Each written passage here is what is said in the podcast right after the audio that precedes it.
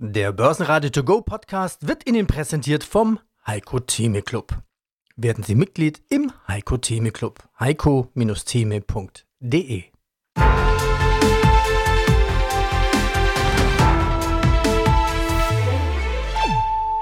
Börsenradio Network AG Marktbericht Freitag, 28. Juli 2023. Im Studio Kollege Andreas Groß und Peter Heinrich. Na, wer sagt's denn? Auf zu neuen Rekorden im Germany 40 Index. Die Allzeitshoch im DAX hören quasi den ganzen Tag nicht mehr auf.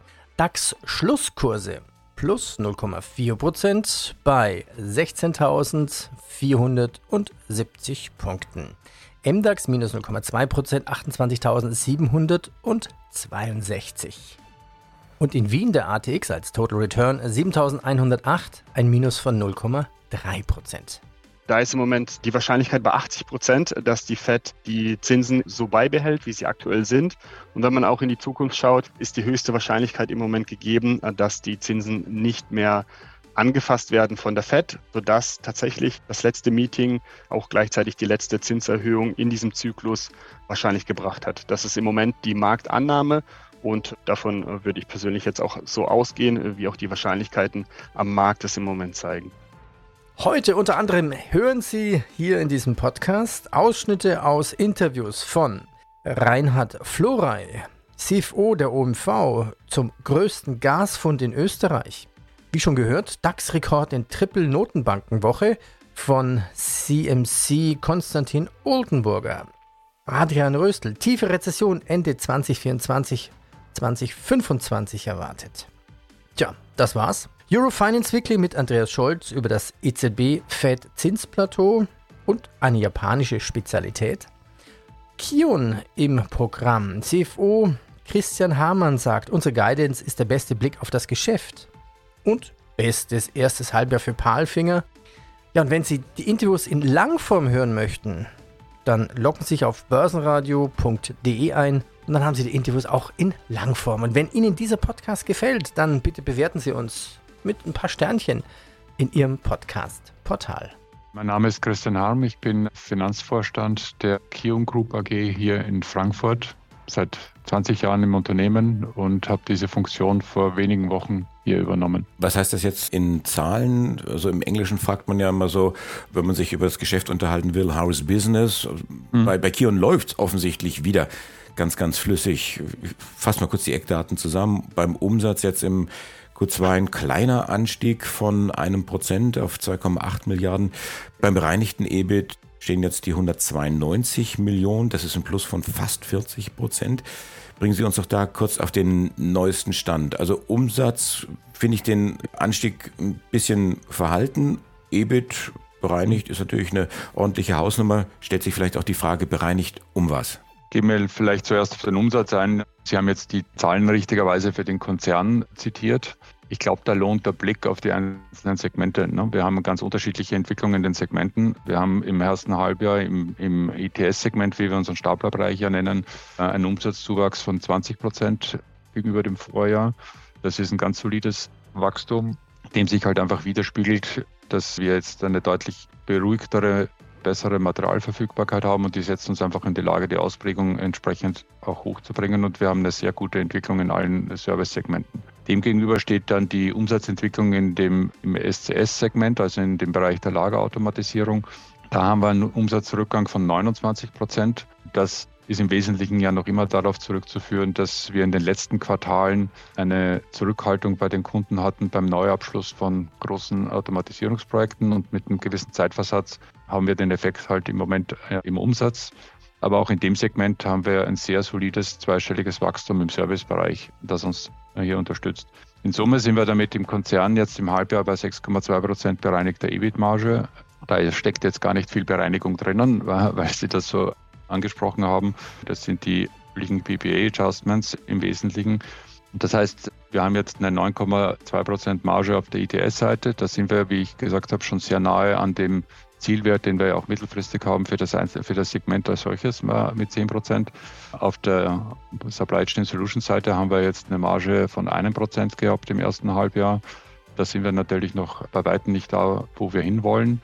Und da wirkt sich halt einfach immer noch aus, dass wir eine gewisse Altlast von den Projekten, die wir im letzten Jahr ja dann auch im Ergebnis bereinigen mussten, dass wir die weiter abwickeln müssen. Da konnten wir eine ganze Reihe von Projekten schon im ersten Halbjahr abschließen. Da wird ein großer Teil im zweiten Halbjahr abgeschlossen. Und dann werden wir jetzt hier auch Quartal für Quartal eine Verbesserung der Ergebnis- und Ertragssituation mhm. auf der SCS-Seite erleben.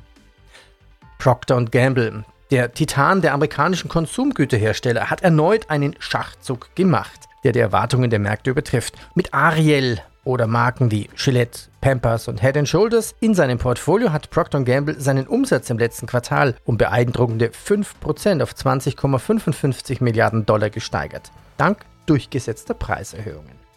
Nochmal USA, T-Mobile US, der Telekom-Dienstleister, blickt nach seinem erwarteten starken Quartal optimistisch in die Zukunft. Ja, einen schönen guten Tag. Mein Name ist Reinhard Florey. Ich bin der Finanzvorstand der OMV, eines großen börsengelisteten Unternehmens in Österreich. OMV, der Öl-, Gas- und Chemiekonzern. Seit Beginn des Jahres ist die OMV in einer neuen Konzernstruktur aufgeteilt. Das ist ein ganz wichtiger Meilenstein, weil in der neuen Struktur überall der Sustainability-Ansatz eine wichtige Rolle spielt. So die Überschrift des letzten Interviews. Unsere Themen heute LNG, großer Gasfund in Österreich und natürlich die H1-Zahlen. In Niederösterreich gibt es jetzt einen neuen Gasfund. Wie groß ist denn dieser Fund einzuschätzen? Potenziell förderbare Ressourcen hört man von 48 Terawattstunden. Können Sie diese Zahl für uns ein bisschen einordnen?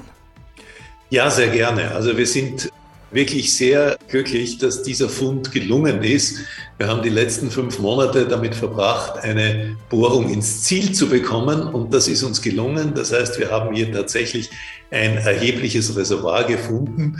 Wir glauben, dass das einer der größten Gasfunde äh, derzeit in Europa, jedenfalls der größte Gasfund in Österreich seit 40 Jahren ist. Wenn wir uns dieses Gasreservoir, von dem wir annehmen, dass es eben in der Größenordnung von 48 Terawattstunden ist, vielleicht von seiner Größenordnung anschauen, dann wird das die Fördermenge von Gas, die die OMV in Österreich hat, um 50 Prozent erhöhen. Das heißt, das ist ein wesentlicher Anteil, den wir hier sehen.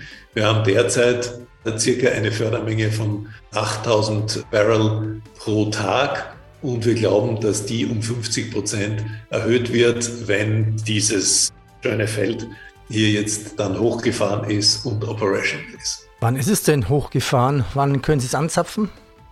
Also wir versuchen das so schnell wie möglich. Das ist keine sehr komplizierte Infrastruktur. Wir müssen eine Pipeline-Anbindung an unsere Gasaufbereitungsanlage in Adakar machen. Das sind circa zehn Kilometer. Das ist kein großes Thema. Also wir glauben, dass wir hier in den nächsten ein, zwei Jahren durchaus mit der Förderung beginnen können und es in zwei bis drei Jahren dann eben zum vollen Produktionsniveau gebracht haben. Wem gehört das Gas? Ist das eine klassische Cash-Cow dann für Sie?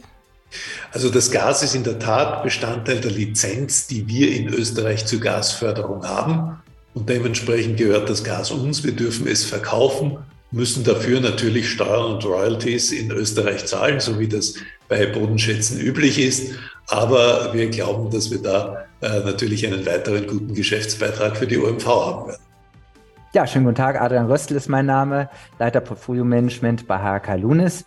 Ich freue mich, heute bei Ihnen zu sein und Fragen von Ihnen zu beantworten zur aktuellen Situation. Wie sehen Sie die Immobilienlage bei uns? Es gibt ja momentan ja einen Doppelstreik, einen Verkäuferstreik. Die wollen den alten Preis mhm. noch erzählen und der Käufer sagt, na, da kaufe ich noch nicht. Ich muss ja jetzt 3% oder 4% Zinsen zahlen plus 2% Tilgung macht in der Summe 6%. Das muss ich im Preis widerspiegeln. Richtig. Auch das wird noch eine ganze Zeit lang anhalten. Äh, warum?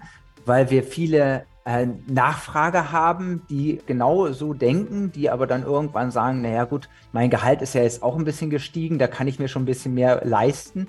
Und auf der anderen Seite haben sie Anbieter, die irgendwann gezwungen sein werden zu verkaufen.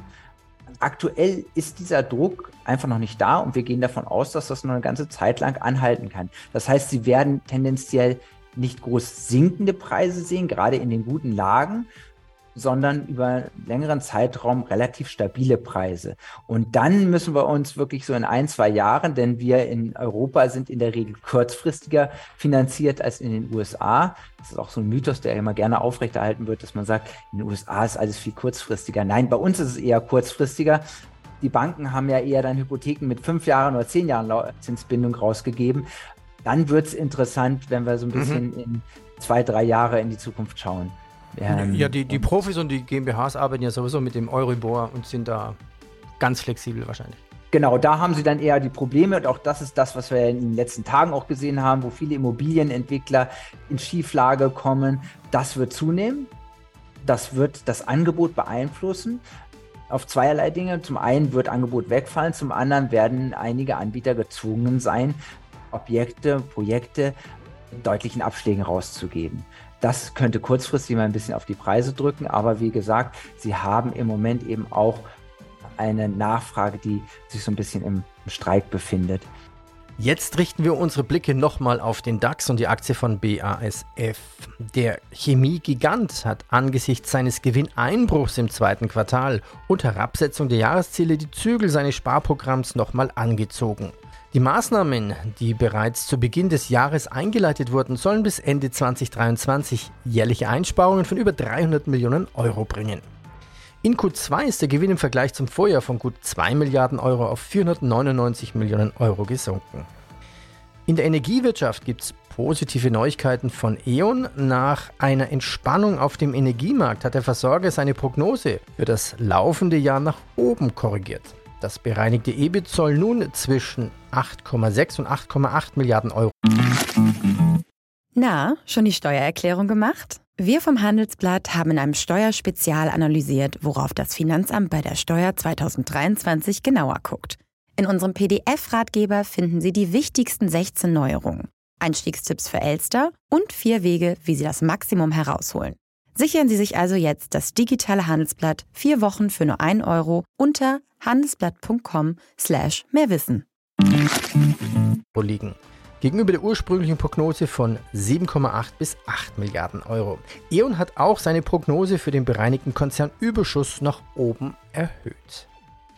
Audi hat trotz steigender Autoverkäufe weniger verdient. Im ersten Halbjahr stieg der Umsatz um 14,4% auf 34,2 Milliarden Euro. Der Gewinn fiel jedoch gut um ein Viertel auf 3,3 Milliarden. Börsenradio Network, die Chartanalyse. Ja, das Facebook-Werbegeschäft kommt wieder deutlich in Schwung. Der Gewinn stieg um 16 Prozent auf 7,8 Milliarden Dollar. Wohin kann die Meta-Aktie steigen? Ja, es ist einfach eine Wahnsinnsgeschichte, wenn man sich nochmal zurückerinnert an den November. Da gab es ja eine große Gewinnwarnung und der Aktienkurs ist mit einem Gap von damals 130 circa auf knapp 90 innerhalb von drei, vier Tagen gefallen. Das war ein Riesenschock und äh, die Anleger warfen damals Mark Zuckerberg vor, eben zu viel Geld zu verschießen, sinnlos ähm, auszugeben für sein Metaverse-Projekt. Und dann hat er es ein Quartal später realisiert, hat das Ding etwas eingestampft, Kürzungen vorangebracht und das Geschäft hat sich natürlich auch erholt, das muss man fairerweise auch sagen, aber die Aktie hat sich seitdem mehr als verdreifacht und notiert jetzt nur noch 70 Dollar vom Allzeithoch. Und genau dieses Allzeithoch bei 385 würde ich im Blick haben. Im Moment ist der Trend auch durch das gestrige Gap nach den neuesten, jüngsten Zahlen nach oben gerissen worden. Und man kann eigentlich sagen, solange das Juli-Tief vom 24. Juli bei 290 nicht unterschritten wird, dürfte dieses Allzeithoch hier ein Thema bleiben. Und sobald wir praktisch unter diese 290 fallen, dann wird es eng und dann könnte e- erstmal ein Peak erreicht worden sein und eine gewisse Korrektur oder ja, Konsolidierung anstehen, die dann den Bereich bei 210 erreichen kann. Das wäre ebenfalls dann ein Gap Close ja, nach den Quartalszahlen im April, also zum ersten Quartal. Und ähm, dieses Gap, das wäre dann so ein wichtiges Ziel, das dann geschlossen werden könnte. Und von dort müsste man dann nochmal die Lage neu bewerten. Aber tolle Entwicklung hätte wahrscheinlich nicht jeder dem Unternehmen und auch Mark Zuckerberg etc. nicht zugetraut. Guten Tag, mein Name ist Felix Strohbichler, CFO der Palfinger AG. Ja, Palfinger, der weltweite Kranhersteller, ob auf Schiff oder LKW unter anderem. Rekordhalbjahr 2023. Ist es dann auch ein rekordverdächtiges Jahr, Gesamtjahr 2023, jetzt nach sieben Monaten. Die H1-Zahlen liegen vor. Kann man das jetzt schon sagen, egal was kommen mag, auch 2023 wird Rekord? Wir haben einen klaren Ausblick gegeben, dass wir für dieses Jahr einen Rekordumsatz von 2,4 Milliarden anstreben und auch ein Rekord-EBIT von 200 Millionen. Das haben wir bereits zum ersten Quartal kommuniziert und diese Guidance halten wir auch aufrecht.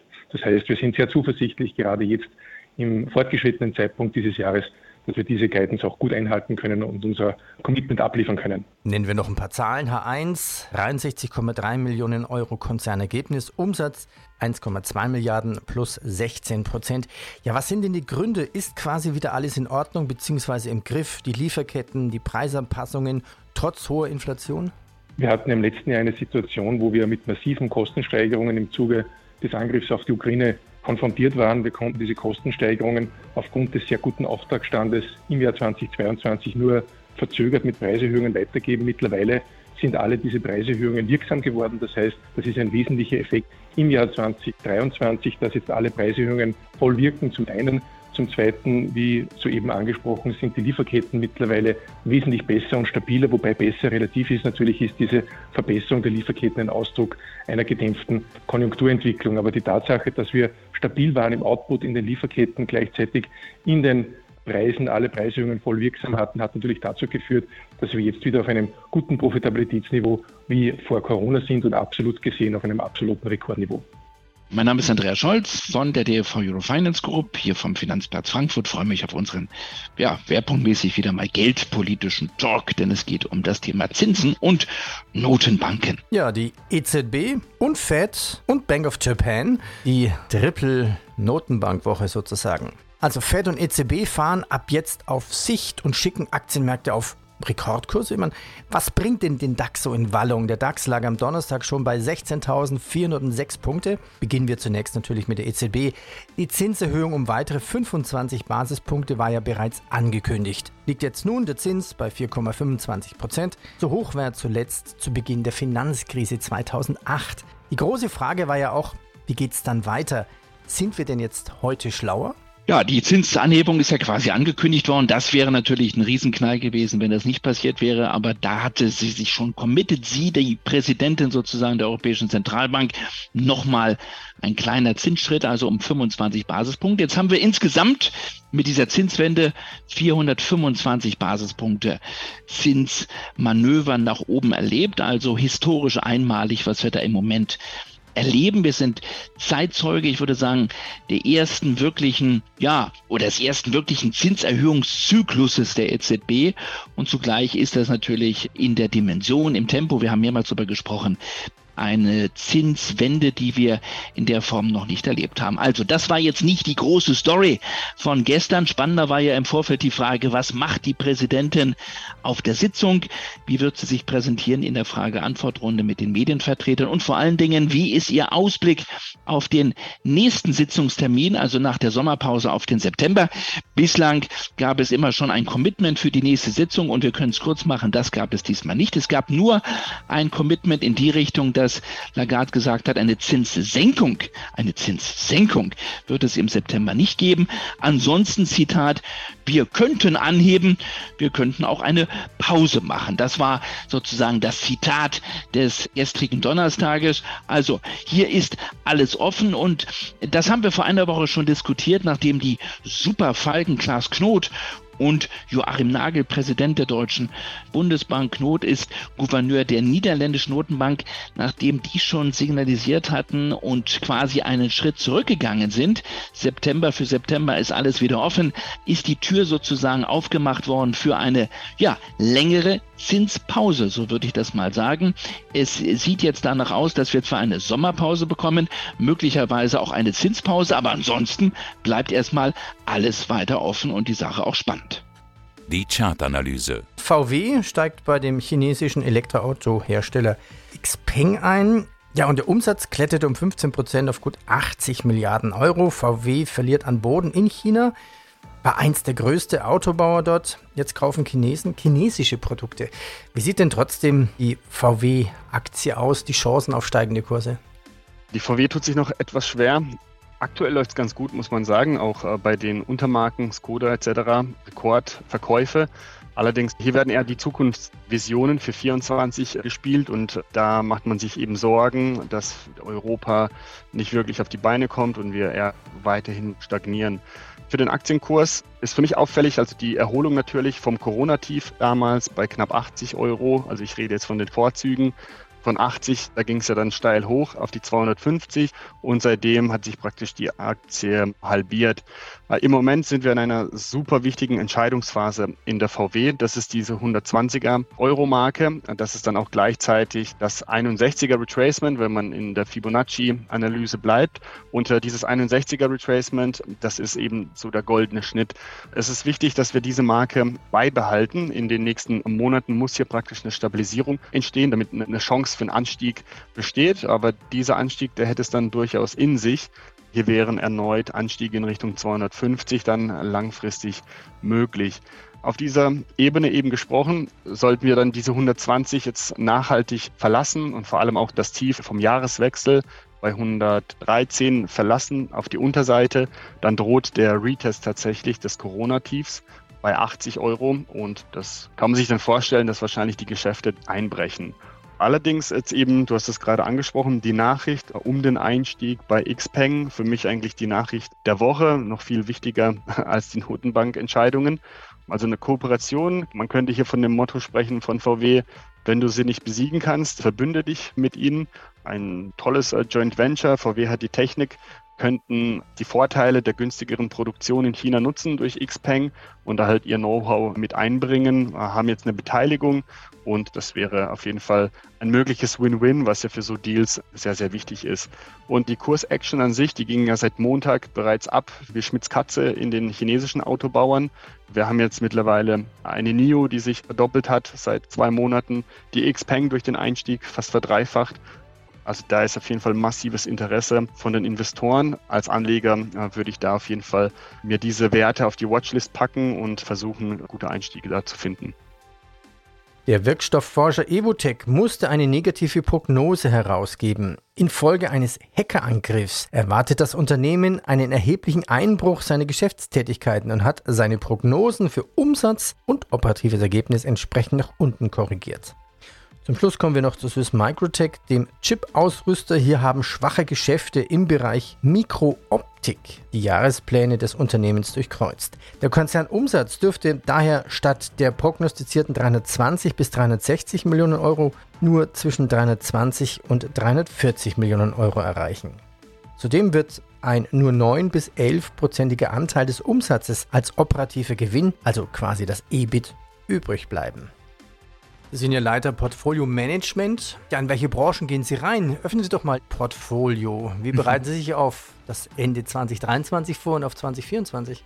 Das hat dann wieder ein bisschen damit zu tun, welche Branchen bisher wie gut gelaufen sind.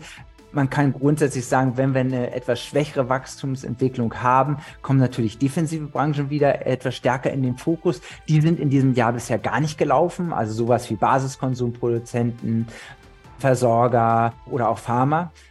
Da gehen wir von aus, dass wir so einen Mean-Reversion-Effekt sehen, dass sich die also ein bisschen besser entwickeln sollten. Wir sind weiterhin davon überzeugt, dass der Technologiebereich gut laufen wird. Hier finden wir europäische Technologie durchaus spannend, denn die werden genauso von der KI-Entwicklung profitieren können oder ähnlich stark profitieren können wie in den USA, haben aber eine Bewertung, die deutlich unter dem liegt, was wir bei vielen Firmen, Technologiefirmen in den USA sehen. Wir finden den Industriebereich spannend weil es viele Firmen gibt, die da von dieser Entwicklung im Bereich äh, künstliche Intelligenz profitieren und gleichzeitig abgestraft wurden, weil man sagt, oh Gott, Industrie, wir haben eine industrielle Rezession fast. Da möchte man nicht groß in Industrietiteln vorhanden sein, investiert sein. Also das finden wir interessant, dass man da auch mal opportunistisch die etwas günstigeren Kurse nimmt. Basen Network AG Marktbericht